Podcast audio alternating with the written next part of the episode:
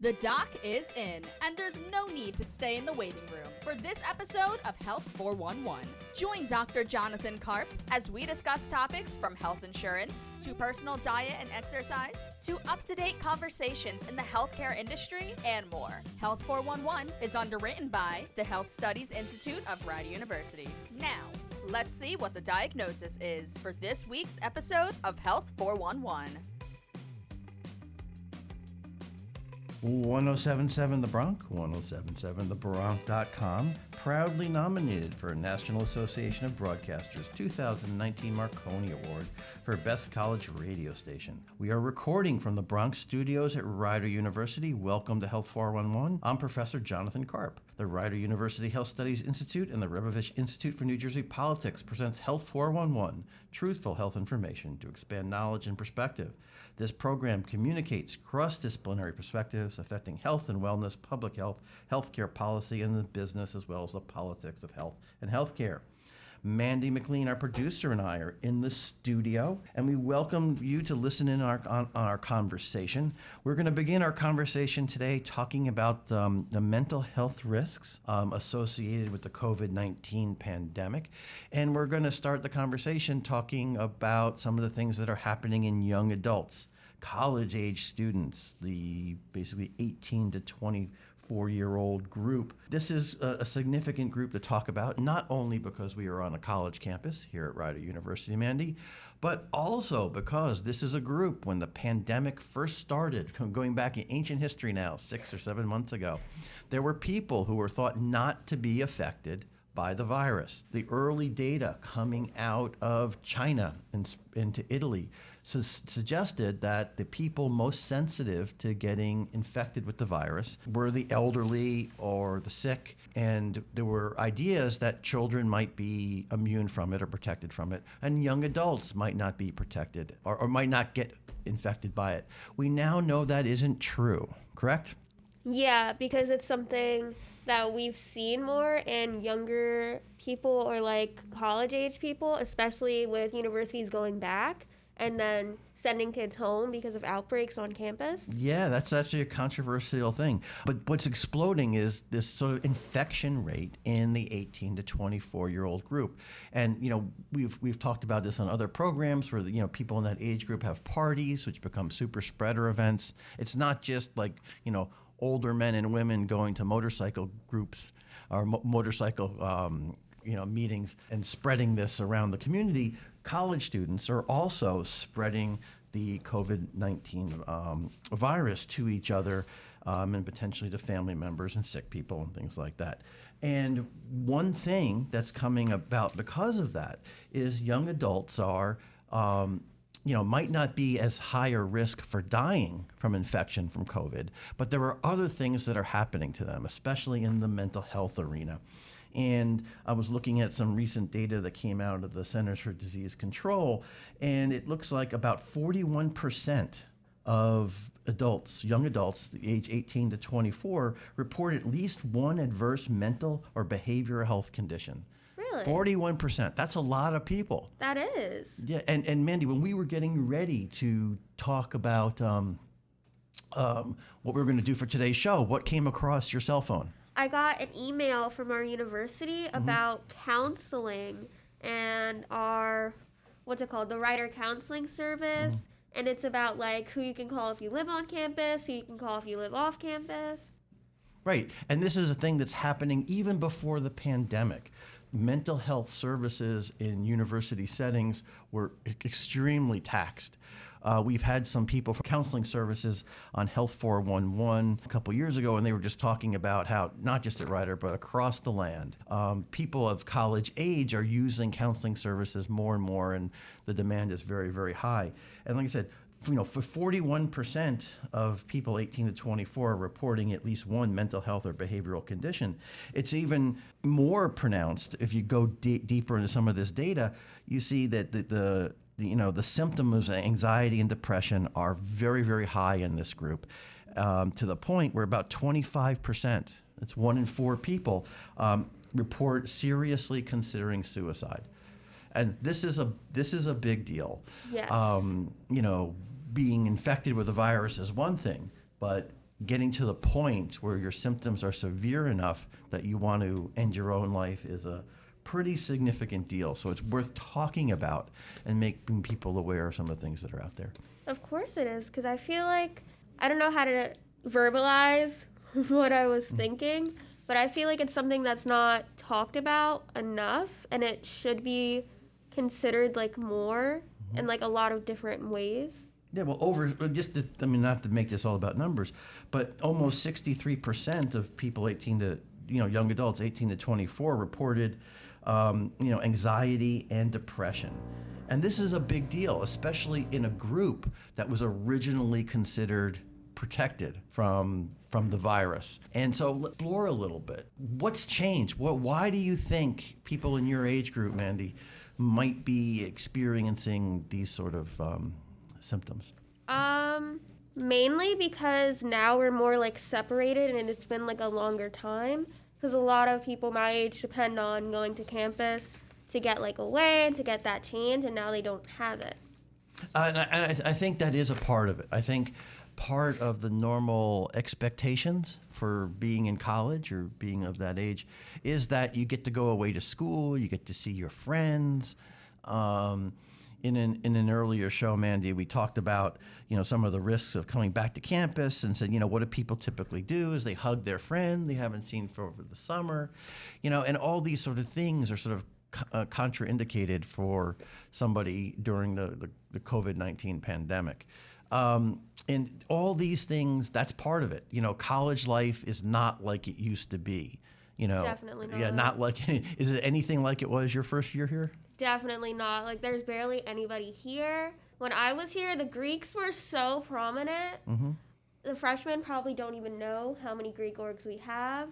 I used to wake up Saturday mornings because U House was blasting music. The house next to me was screaming because it was like Sweetheart Weekend. That's definitely not happening now. Yeah.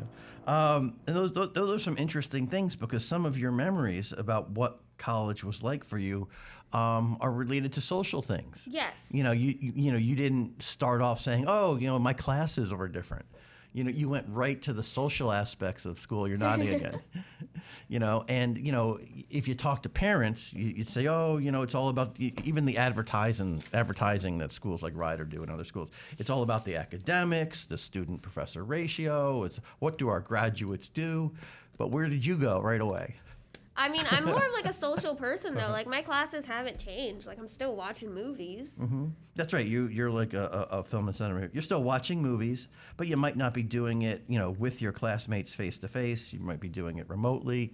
Uh, you know, I'm still teaching, but my lectures have my students, you know, via Zoom. It's all on the computer. Spend a lot of time talking to the computer now instead of talking to the students face to face. And all these things have changed. The ability to, you know, you know, talk. You know, I, I, I don't have to say to the students, "Stop talking to each other. You're disturbing the people around you in, in a remote classroom." That's true. Um, because all, all that social connection stuff has been sort of halted by the fact that everyone's sitting in, you know, their kitchen table, their bedroom. Some actually, some students watching their cars.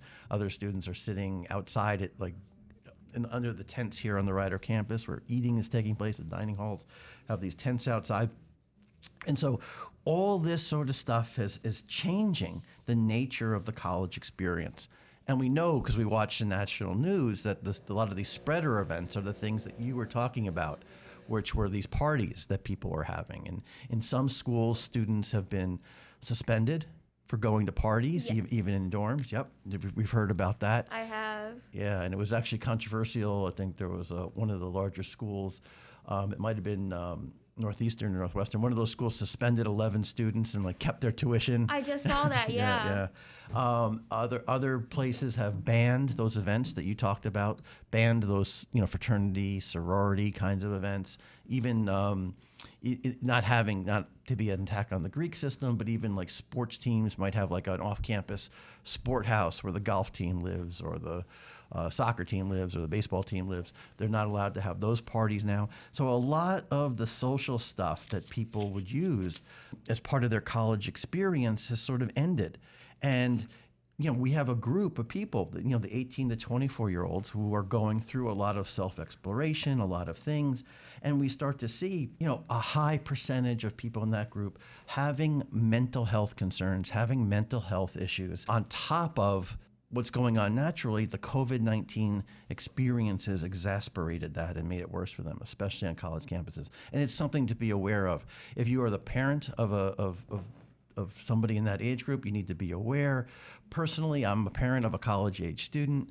I have a son who, not to out him, but I will a little bit, who, who was involved with a sport on his college campus. He was texting some of his friends about some things. You know, they got concerned. They reported his text to the coach, and the coach like called me. He wanted to talk about it because the radar is up. Pe- uh, people on college campuses know about these things, and they're just very, very aware because of the risks. And nobody wants to um, be that campus where students have done Yes. harm to themselves or others. Um, unfortunately, with this segment, we're running out of time. We'll be right back. More healthcare talk after these brief underwriting announcements. You're listening to Health 411 on 1077 The Bronx and 1077thebronx.com. This is Health 411, truthful health information to expand your knowledge and perspective. Health 411 is underwritten by the Health Studies Institute of Rider University. We're back with Dr. Jonathan Karp, only on 1077 The Bronx.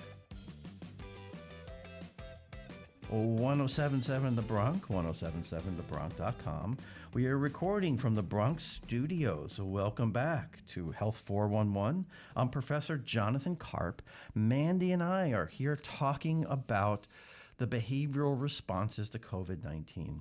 This is a very interesting topic, especially in the age group that are on college campuses, because this virus, COVID 19, the SARS coronavirus 2, which causes COVID 19, can be considered something that not only affects our body, if, it also affects our mind. And we're talking about some of the issues that are related to it. Uh, Mandy, if somebody asked you, um, you know, what's what are some of the symptoms? What it's like to be infected with COVID nineteen? What kinds of things would are generally said?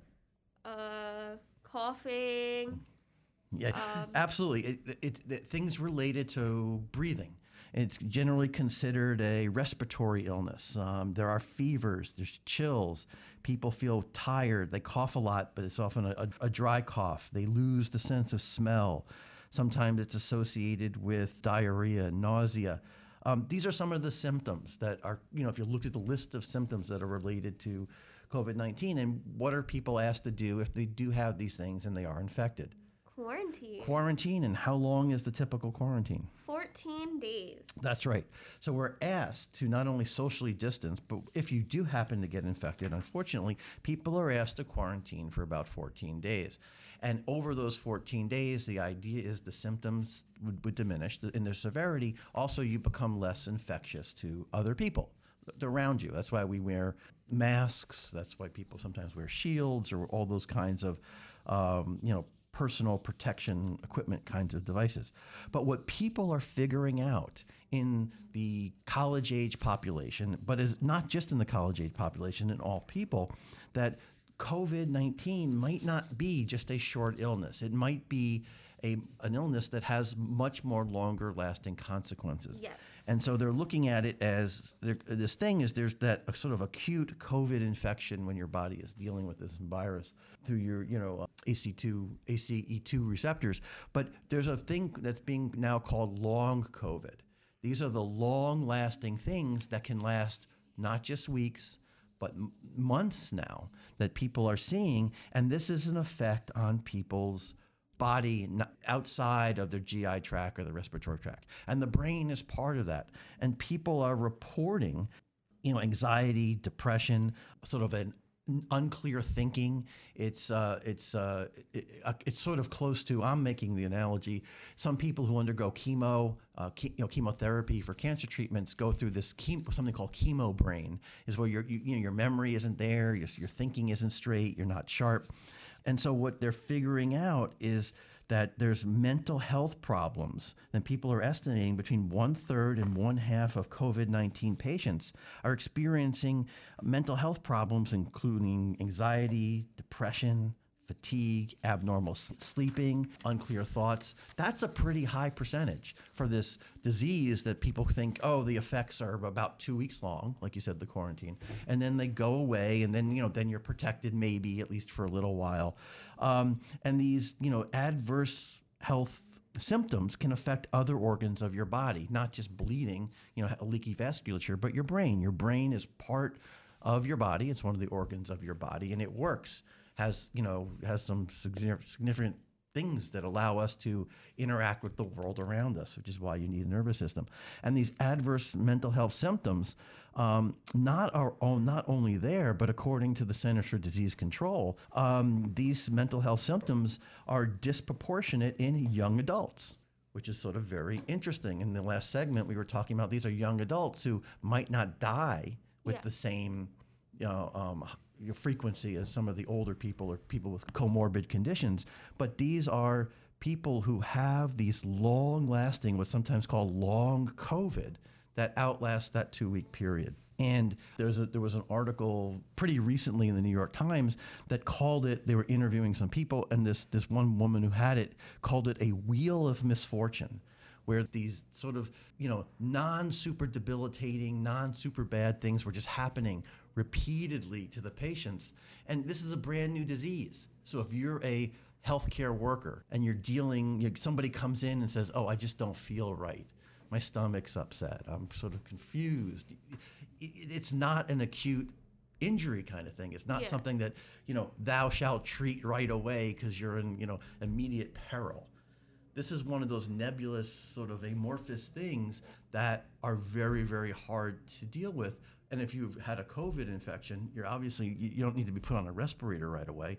But this sort of mental fog um, um, is not a pretend thing. It's a real thing. And it's hard to treat because it's often not taken seriously. And I would argue the, the literature is quite clear, especially among women who report sort of these nebulous things to healthcare workers. They're often ignored, you know, not taken seriously. Or if you're a young adult, oh, you're, you know, you're 20 years old, you're fine, don't worry about it. I don't think they have a, we, a way to deal with this stuff other than um, education and, and, and, and awareness that these people are not making this stuff up. Yes. I I just kind of feel like it's something that wasn't taken as serious as it should have been at first, which is why now everybody's seeing the effects and really like kind of trying to like I know what I'm trying to say, I don't know how to say it, but they're trying to like help more now because they're mm-hmm. seeing the things that have like started by them not like Right, and and I, let, let me let me inject a little bit because you're, you're struggling for the words a little bit. I think one of the things that's happening is the COVID, you know, pandemic is a brand new thing. It, it's it's similar to, but it's different from other kinds of viruses and other kinds of infections that have spread around the world, um, and so people are learning that we're also in a world where people can connect. So uh, often what's happening is that people who are having these infections and having these long-term effects that don't go mm. away, this mental fog, the confusion, the not, not just not feeling right, there it'd be great if there were support groups, if there were therapists who understood it, who had, had seen it come, had seen it go, and that part of the success in therapy when people engage in talk therapy, irrespective of the kind of you know, whether it's cognitive behavioral therapy or some other modality, is that the people doing it have seen it before. They know sort of how things progress. They know the time course. They know the questions, the answers. Because COVID is so new, that's not really happening. The therapists are learning, the physicians are learning. But we also live in the world of connection through social media. And so support groups are popping up, people are finding help with each other. And it's sort of one of these interesting things if you get this infection, you're asked to, as you pointed out before, Mandy, to do what? Quarantine, separate yourself. But here are a, a, host of behavioral symptoms that might be helped by what? just like just talking sometimes. Yeah, not like- quarantining. yeah. Making connections with other people. And it'd be great if those connections could be face to face, but we, we can't do that often. Now the connections sometimes have, should be and have to be remote. you know, obviously people are not going to be able to, you know, touch, you know, the, the hands-on, the idea of a hands-on healer is sort of a, is not happening right now.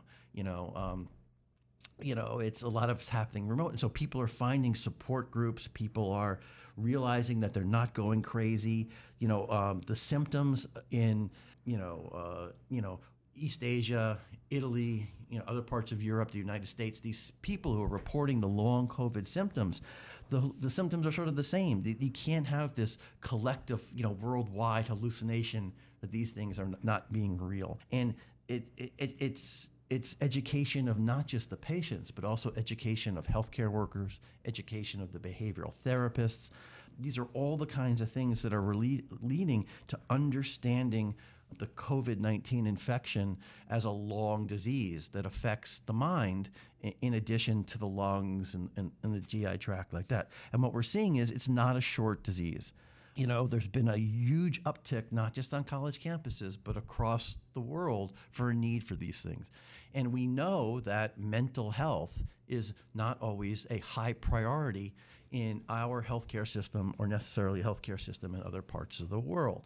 In fact, it's one of those areas that's very, very hard to make sure it's funded. And the Affordable Care Act was Obamacare was one of the in our country nationwide attempts to ensure some sort of minimum protection for people, not just you know paying for appendectomies or whatever you know medical kinds of treatments, but for sort of this preventative medicine which you know a generation ago was a bad word. You don't prevent disease; you wait for disease to occur and then you treat it. But the idea of preventative medicine, especially in the mental health world, um, is a is a real thing. And so this is something that people need to be on the lookout for. How could it? Another question that comes out: How could COVID infection be a long-term disease? I thought it was caused by a virus. That's very true. How is it like how does that happen? you know, so long. Is there could there be a biology that sort of explains what's going on with that? And I think what uh, immunologists would say, or certainly my background in, in, in neuroscience would say, in neural immune interactions, is that you can have pits of the you might not have active virus replicating and doing things but you could have parts of the virus, viral proteins that are still in the body, that are still being responded to by the body. And this sort of immune response, sort of subclinical immune response is ongoing and it can go on for you know weeks or months outside that two week type thing. I mean a lot has to be learned. And this is sort of important. Um, like i said it's an education kinds of things um, and there, you know, people are finding self-group therapies have to be worked out. All the details of looking at, you know, these slub, you know, major debilitating but sort of subclinical underlying infections that you know might not raise your body temperature to you know 102, 103 degrees, but you might go from 98.6 to 99.6 or something like that, and you're just a little bit off. Um, and it's, it, I'm just pointing out that the data seem to think that these are real things that are not to be dismissed um, by people, and people should be aware of them. And, and that it, they're actually calling this disorder long COVID. Pretty cool. Okay, we're going to take a break for some brief underwriting announcements. You are listening to the Health 411 radio program on 1077 The Bronx and 1077thebronx.com.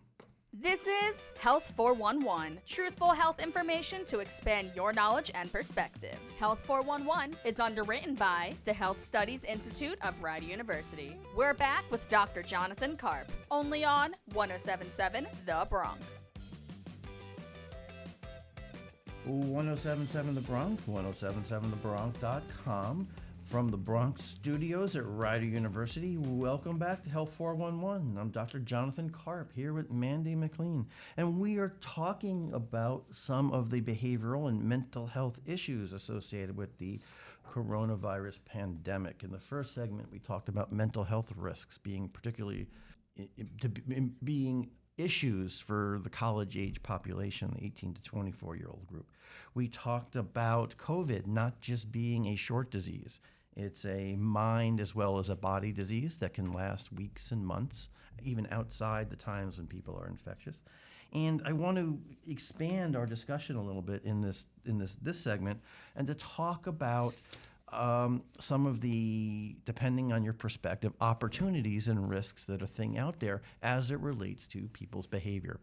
For example, um, there are sayings that say no crisis should go unexploited. Have you heard that kind of expression before? I actually have never heard that before. Okay, well, let, let's discuss it a little bit. Uh, when people say things like that, what are they trying to say? They're trying to say, let's take advantage of the opportunities that are in front of us. Yeah. Let's take advantage of it and let's, mac- let's not be overwhelmed by this negative way of thinking. Maybe we can benefit. Maybe we can make money. Maybe we can get ahead of the curve when we come through these sort of things.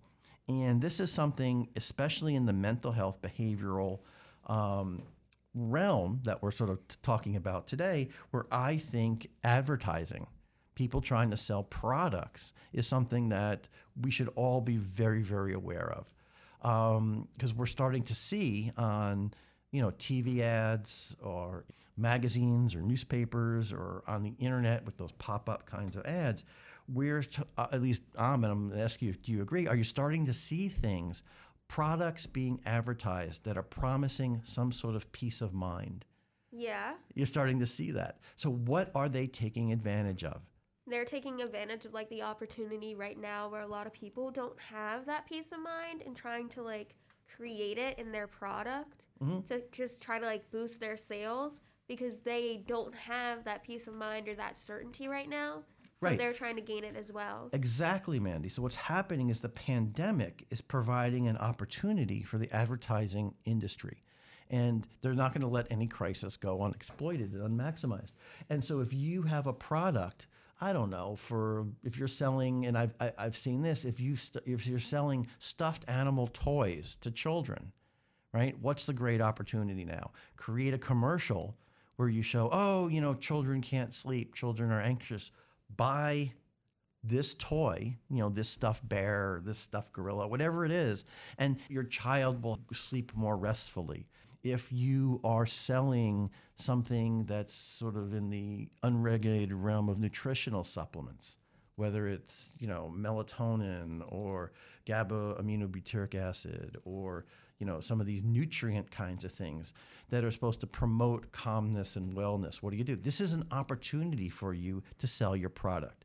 In that world, right? It's sort of a it's that's the world of nutritional supplements is the buyer beware world because you don't always know if the things that you're you're you're you know eating most of the time or taking a pill, which is basically eating, um, are actually going to work. You don't know the dose to take. You don't know the timing to take it. None of this is worked out. And as long as you don't make a medical claim, right, the, the FDA, the Food and Drug Administration, basically leaves you alone.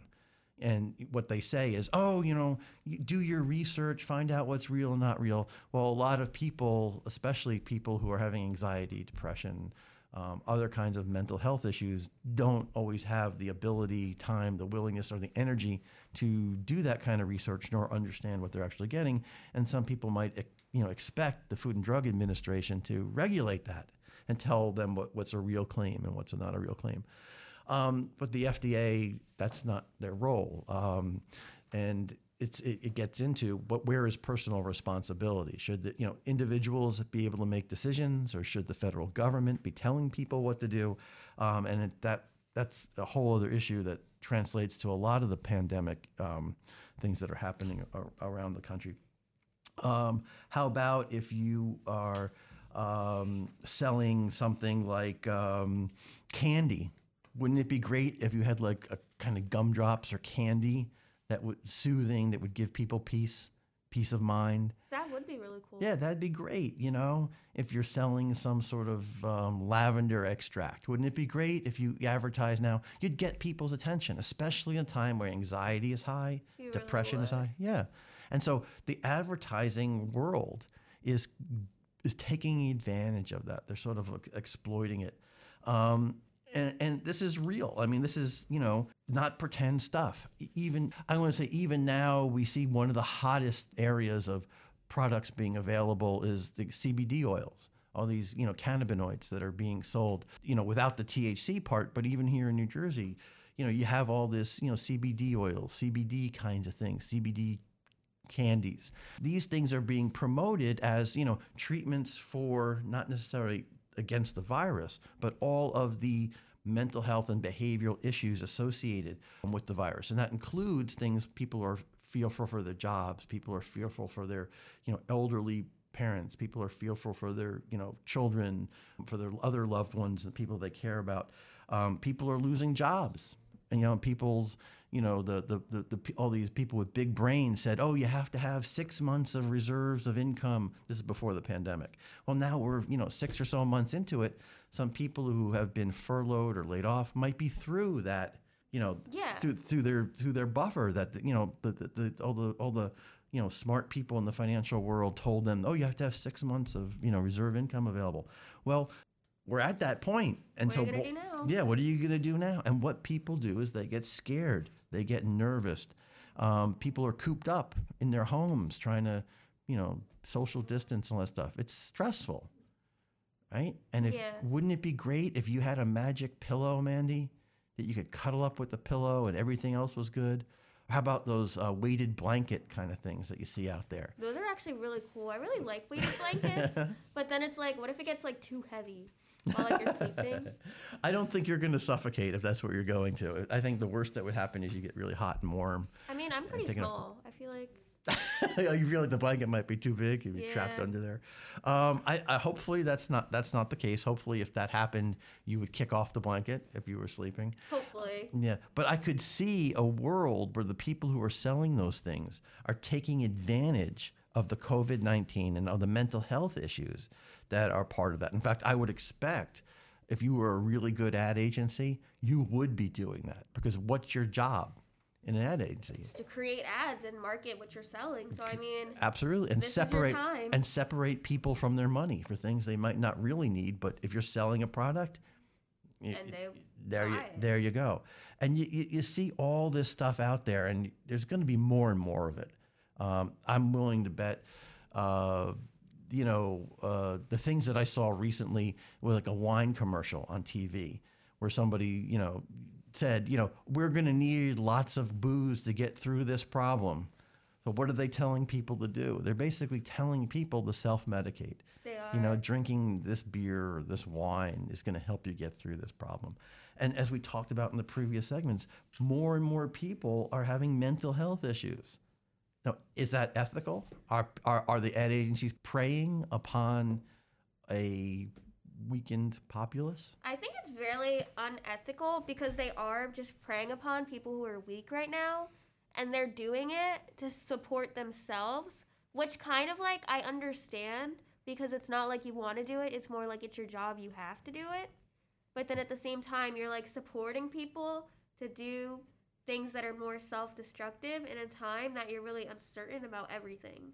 True, there is a lot of uncertainty, and that, that breeds a lot of the anxiety and the fear and the scare and the depression. But the, the, the role of the advertising agency is to separate, is to get you to buy whatever they're selling, not if you really need it or not, but to get you to buy it. There's a whole field of, you know, neuromarketing. And it's whole how does the human brain make decisions? How do people decide not only in neuroeconomics what stock to buy, and why is it get easier to get people to buy a stock and it's harder for them to sell it? But also for marketing you know every, you, you know have you ever done a search for something and then all of a sudden on your phone or your uh, computer you start getting ads for that all the time? Yeah. and ads tend to be certain kinds of colors. Ads tend to be um, you know in certain places in the text you know they tend not the more successful ads at the beginning of articles because people figure out how the human brain works and what people are looking at and the marketers take advantage of it. And if you have a time now where everybody how often do you have a time where everybody's experiencing this pandemic? Everybody knows about it. What a great opportunity to connect with people to tell them that they need something that they don't know they really need.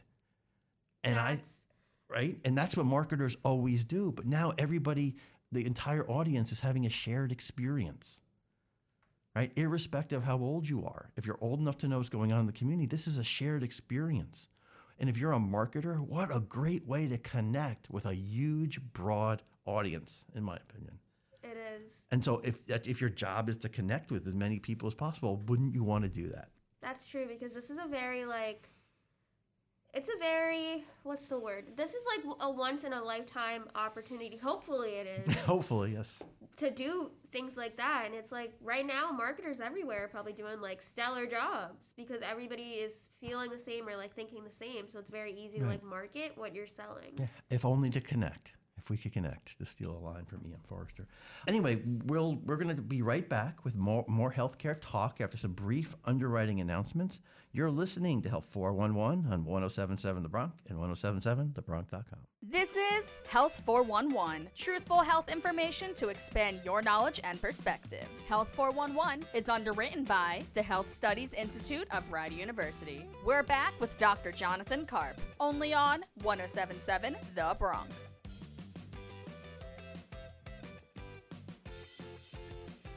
1077 The Bronx, 1077thebronx.com. We are recording from the Rider Bronx studios. You're listening to Health 411. I'm Professor Jonathan Karp. Mandy McLean and I are talking about some of the behavioral consequences of the COVID 19 pandemic. And we've talked about mental health issues in young adults. We've talked about uh, COVID being a long disease, long haulers who are having mental health issues long after the viral infection, at least the major parts of it, have subsided. Um, and we've talked about the idea that people are going to take advantage of the mental health issues in advertising and in business to sort of you know get their businesses going again and um, sort of promote the things that are counteracting some of the mental health issues that people are having. Related to that, that's also related to human behavior, which is very very hard to change.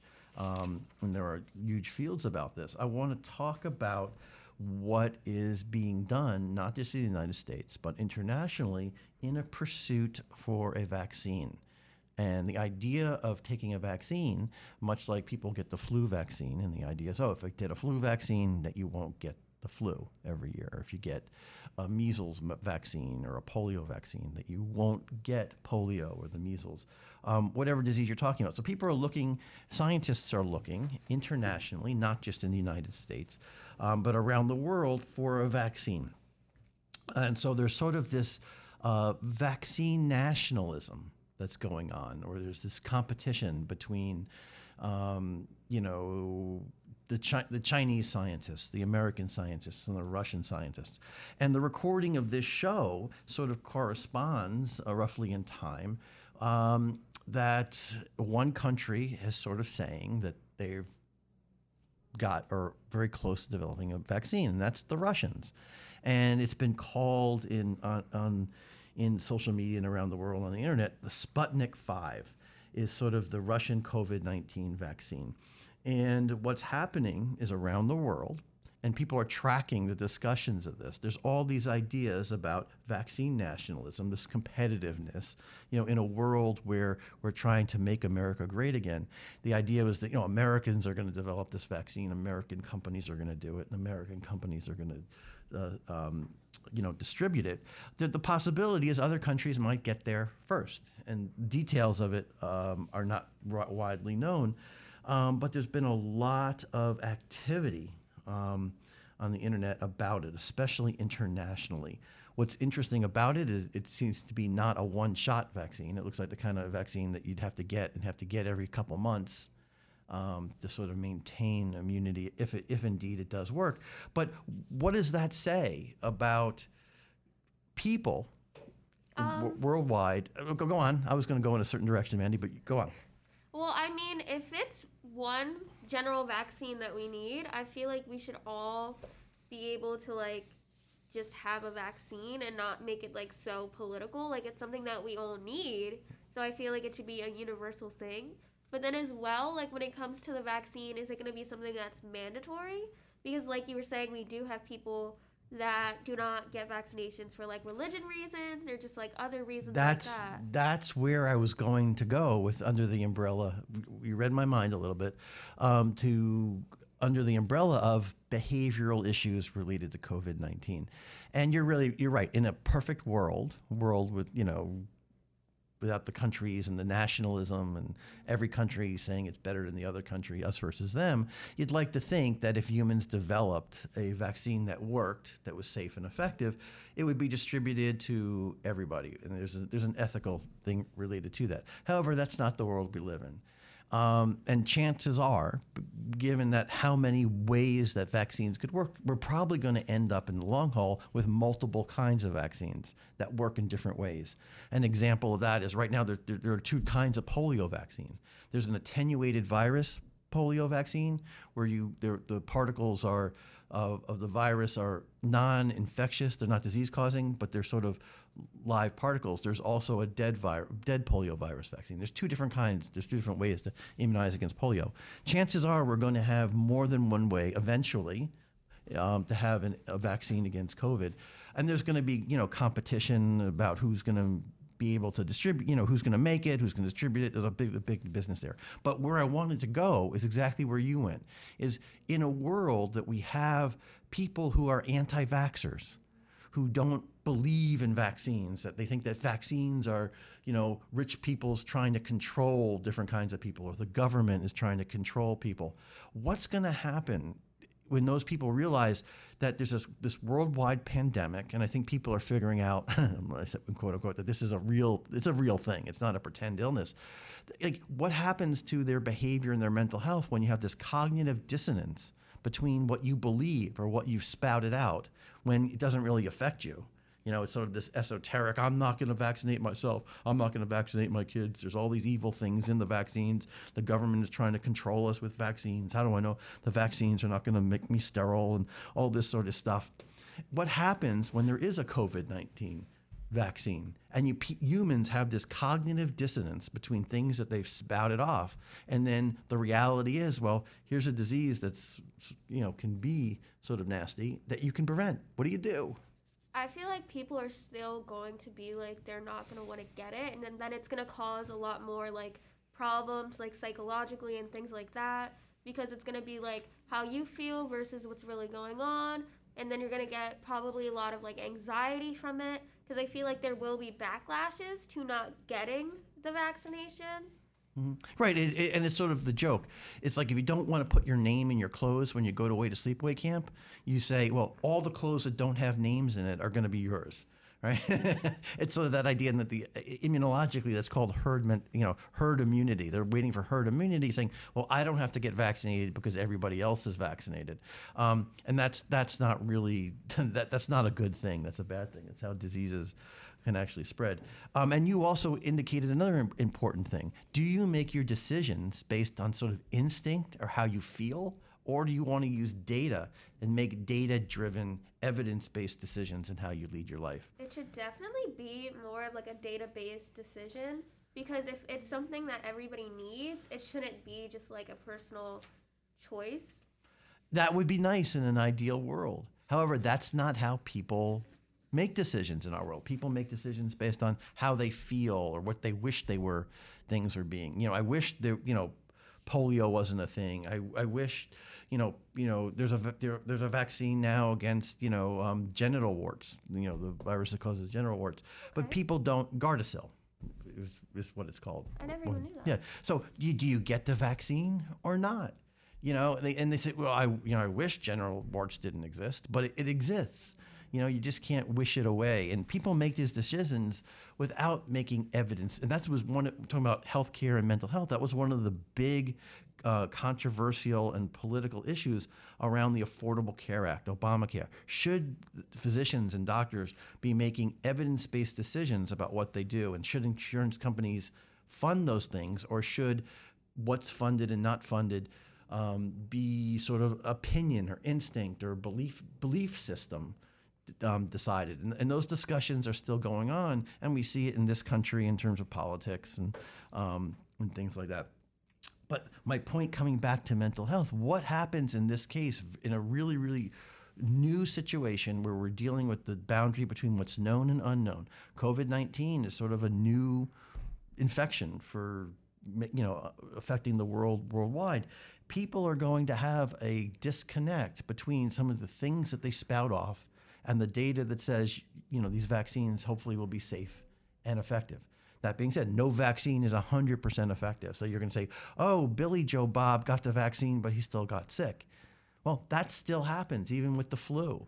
You know, there are, you know, cases where vaccines are not 100% effective. Um, and I think it's going to create more and more mental health issues for people. And um, what do you think about that, Mandy? Do you agree, or am I am I am I having a mental health crisis right now by suggesting that? No, I agree with you. I think this will leave a long-lasting like mental health effect on everybody, especially like because some people have been quarantined longer than mm-hmm. other people, like younger children, or say like some people who are more socially awkward and they have a harder time in school. When they go back, they're gonna have an even harder time because they've missed out on those other chances to be social, and it's gonna leave like so many different. Um, yeah, uncharted territory. The psychosocial consequences Yeah. of this pandemic on not just how your lungs work or how your kidney works, something like that, but behaviorally, how your brain is working, are going to are going to be very very profound. Um, I think the vaccines are one example of it, but but psychosocial development, um, the socialization of people is going to be very very different. If you were if you had a, a, a younger child and it was in a critical period of development during these times, and the child's sort of isolated, you know, um, is that going to affect the ability to It most bond with people, will. bond with people later on in their lives. It's an issue. Think about how many people you might know who have behavioral kinds of issues going on in their lives, whether it's like, you know, autism or something like that. A lot of those treatments and behaviors are based on one to one, people being really close to each other, you know, reading people, you know, teaching people to read facial expressions. Um, that's not happening for months at a time. I could see a lot of biobehavioral setbacks in those treatment kinds of settings. Even if even if the therapy is going on, people having to wear face masks. Like you're wearing a mask now, Mandy. I, I can't I see your eyes, but I can't see your nose. I can't tell if you're sticking your tongue out at me or, you know, grimacing in pain, having to listen to me. I can't see any of that. You know, and, and so all that ability to read facial expressions, those things that sort of transcend cultures, is sort of hidden from us. And that might have consequences on development and um, people's mental health going forward. And um, and so the point of my conversation with you right now is that just people should be aware of these things. Um, when it comes to the changes in society, there's a lot of debates about the isolation, um, closing things, schools opening and closing, businesses opening and closing, restaurants, all that sort of stuff that changes people's behavior as it relates specifically to the disease and the science of it, we're going to have vaccines, whether it's a Russian, you know, Sputnik 5 vaccine or it's some other vaccine. And there's vaccine nationalism. There, you know, there are people who don't buy German cars or won't buy Japanese cars, only buy American. What's going to happen if the best vaccines might come from Italy, China, or Russia? And I think it could cause a lot of um, behavioral issues in this country, and um, it's something to be aware of. Um, unfortunately, we are running out of time. Um, thank you for listening. This is 1077 The Bronx, 1077thebronx.com, and this is the Health 411 radio program. This program is part of the Rider University's efforts to bring people together to address issues associated with all aspects of healthcare. I hope today's program has given you things to think about in terms of the behavioral responses on many, many levels to the COVID 19 pandemic. Thank you, Mandy, for engaging in conversation with me. If you have questions and or comments about this program, please email us at health411 at rider.edu.